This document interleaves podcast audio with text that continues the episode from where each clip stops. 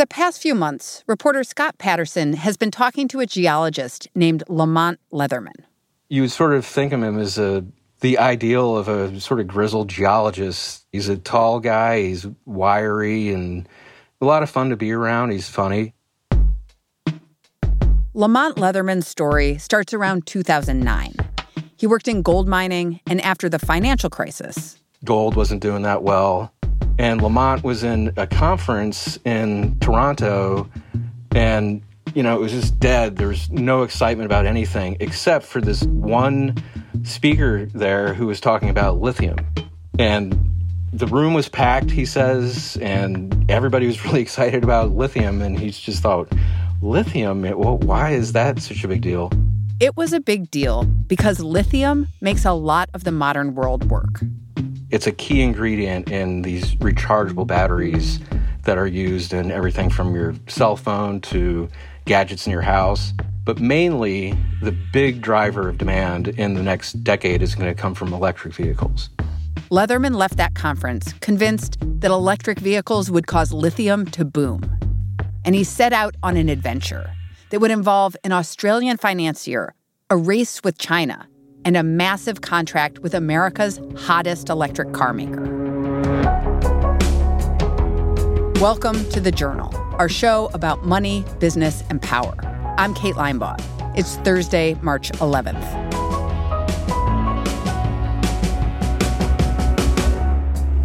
Coming up on the show, the story behind one company that's part of a massive effort to bring the lithium market back to the U.S.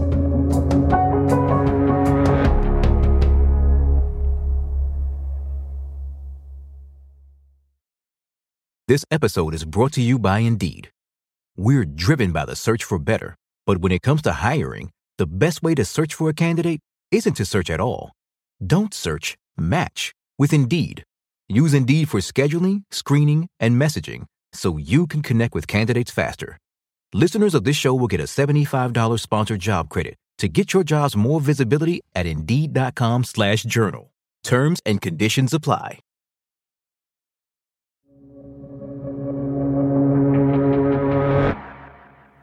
Lithium may have been a big deal at that conference in Toronto, but it wasn't a big deal to Lamont Leatherman. He grew up around it. When he was a kid in North Carolina, he and his friends would have competitions for who could find the biggest chunks of it. He remembers seeing all these rocks, you know, pebbles in his front yard and in the woods. And he remembered there's actually a lot of lithium back there.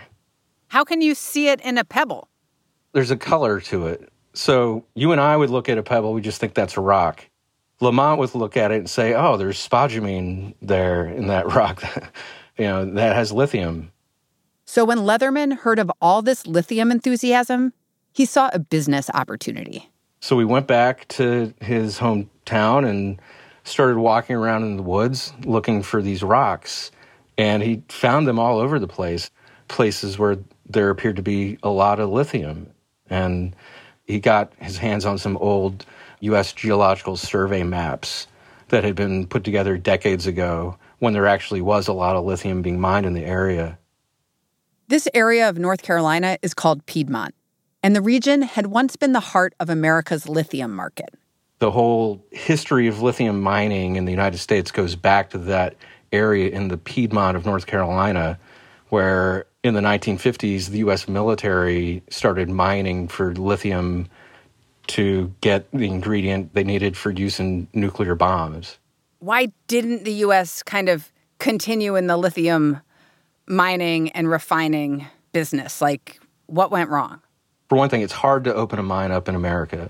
There's a lot of red tape. It's expensive.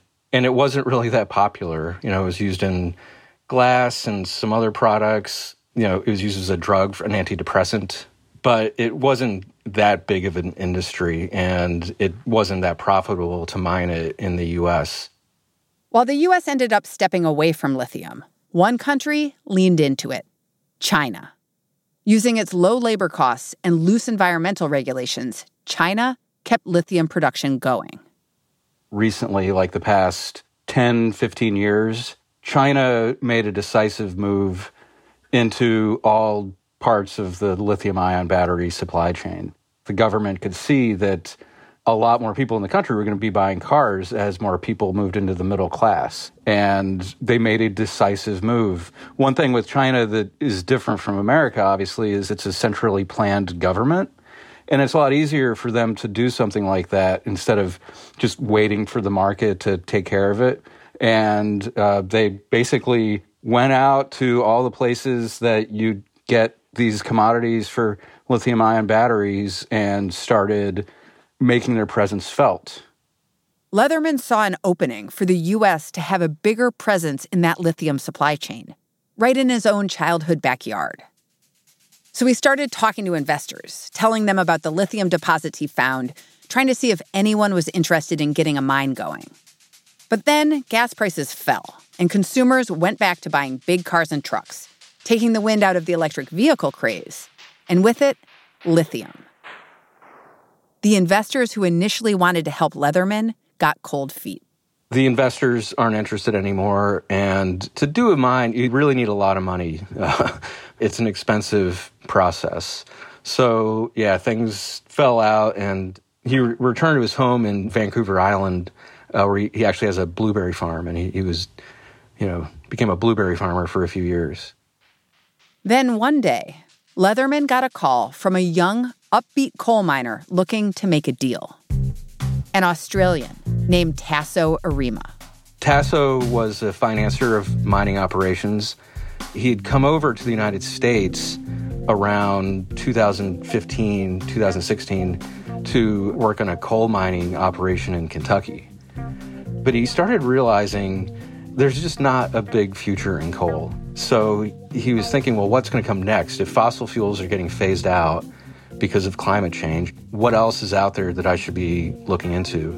So he started looking into the ingredients of lithium-ion batteries. And I guess he was just Googling on his computer for stories about lithium mining in the United States, and he came across an old story about Lamont Leatherman. It was 2016. The buzz for lithium was back. Cutting down on carbon emissions had become a hot topic, and more electric vehicles, like Tesla's Model 3, were coming on the market. And this coal mining Australian wanted in. So Tasso called Lamont up, and Lamont took him into the woods. And his favorite activity, pointing at rocks, and showed him all these untapped deposits are just lying here on the ground. There's a lot here. And Tasso gets very excited very quickly. He is a pretty enthusiastic person. About a month after the two guys connected, they started a new venture, Piedmont Lithium Limited, a company focused on developing a U.S.-based lithium supply. The first task they had before them was to start to get land. They started visiting families and communities, trying to tie up land, buy property, rent some property. So they were first doing a lot of meetings, and they slowly put together this site that they could market as a potential mine. This time, Leatherman's timing was spot on. The lithium market really booms around 2017, 2018. It had been stagnant for a while, but the hot money really started pouring in. And one of the things about the lithium market is it's tiny. It's not a giant commodity like oil or gold or coal. So you don't need a lot of money to make it go up. What was their dynamic like, Lamont and Tasso? Well, I think Lamont is kind of the wise old country gentleman, and Tasso, who's in his 30s, is the sort of eager young whippersnapper who seems like he just wants to charge ahead. So they do make an interesting contrast. The contrast worked. Piedmont started raising money, making deals, bringing on new people, and trying to get its lithium mine up and running. But with a market that didn't take a lot to go up, it also doesn't take a lot to come down. Producers of lithium struggled to calibrate the supply to the demand. China was just pumping lithium out into the world at a faster and faster rate. So you had more lithium coming into the market than was really required by the production of the lithium-ion battery industry. It just got a little ahead of itself. So prices fell again, and the lithium market was just dead. Prices were on a floor, and they weren't coming up. And The people I talked to in the lithium industry were just baffled. They couldn't figure out why prices weren't going up. A lot of companies, similar to Piedmont, failed. You had hundreds of companies, lithium miners, that had started up with big dreams, just like Piedmont, that went bust. But Piedmont didn't. They managed to pull through that period. How Piedmont made it through and found itself at one end of an incredible deal. That's after the break. This episode is brought to you by Indeed. We're driven by the search for better, but when it comes to hiring, the best way to search for a candidate isn't to search at all. Don't search, match with Indeed. Use Indeed for scheduling, screening, and messaging so you can connect with candidates faster. Listeners of this show will get a $75 sponsored job credit to get your jobs more visibility at Indeed.com/journal. Terms and conditions apply. This episode is brought to you by Indeed. Hiring? With Indeed, your search is over. With over 350 million global monthly visitors and candidate matching technology, Indeed helps you find quality candidates fast. As a listener of this show, Indeed is giving you a £100 sponsored job credit to get your jobs more visibility at Indeed.com/thejournalpod. Terms and conditions apply. Need to hire? You need Indeed.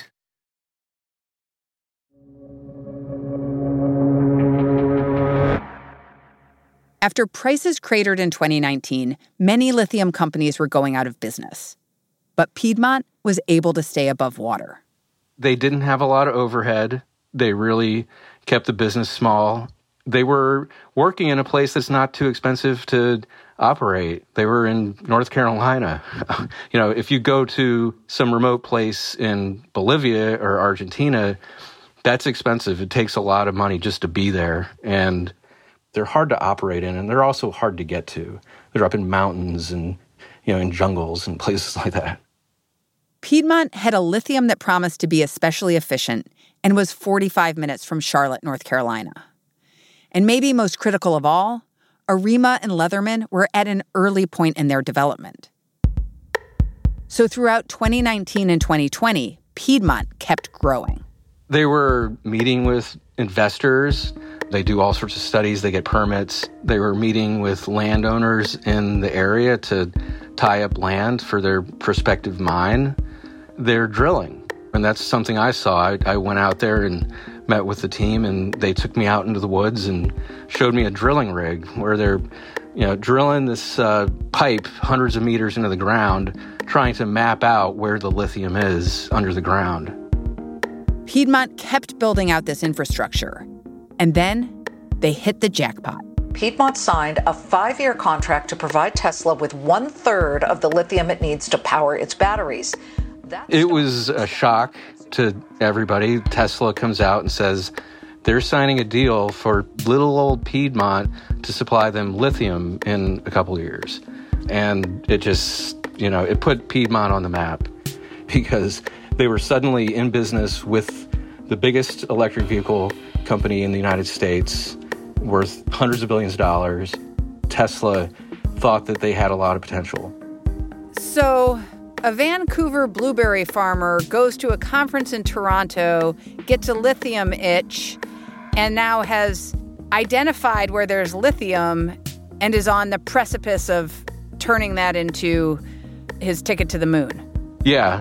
Piedmont stock soared. It went up from around $11 a share to, I think now it's around $75 a share. They're worth $1 billion now. This is the dream of any geologist who gets into exploration, is hitting it big with a mine. This deal with Tesla did more than give a big boost to Piedmont. It proved that a whole new market could exist, a market of American lithium, which has implications well beyond Leatherman and Piedmont.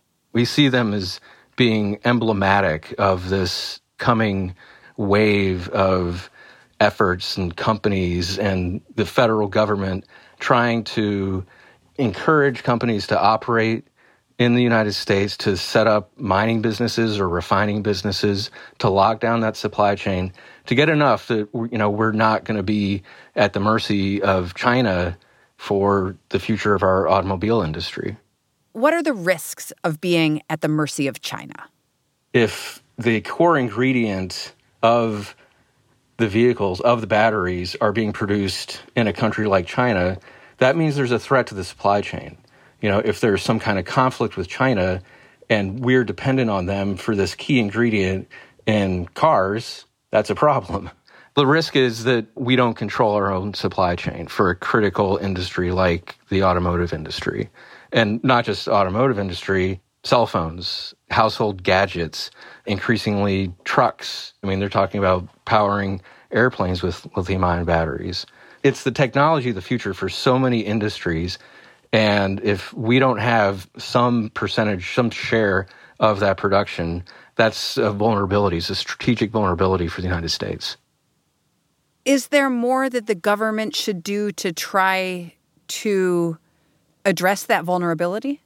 The Biden administration has said that climate change is going to be one of the top priorities, and they're hiring people in all parts of the federal government to try to turn the spending power of the federal government and the military towards putting money into industry, clean technology industry, that can help solve this problem.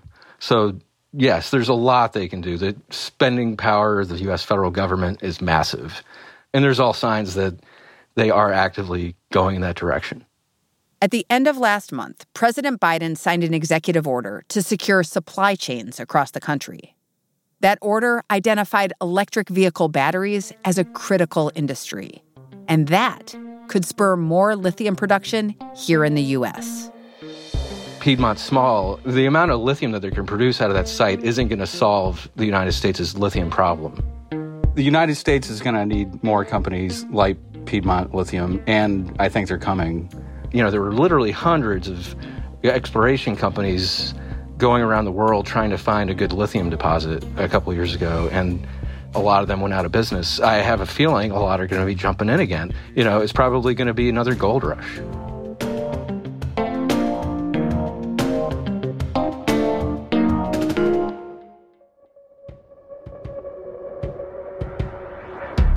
That's all for today, Thursday, March 11th. The Journal is a co-production of Gimlet and The Wall Street Journal. Additional reporting in today's episode by Amrith Ramkumar. Thanks for listening. See you tomorrow.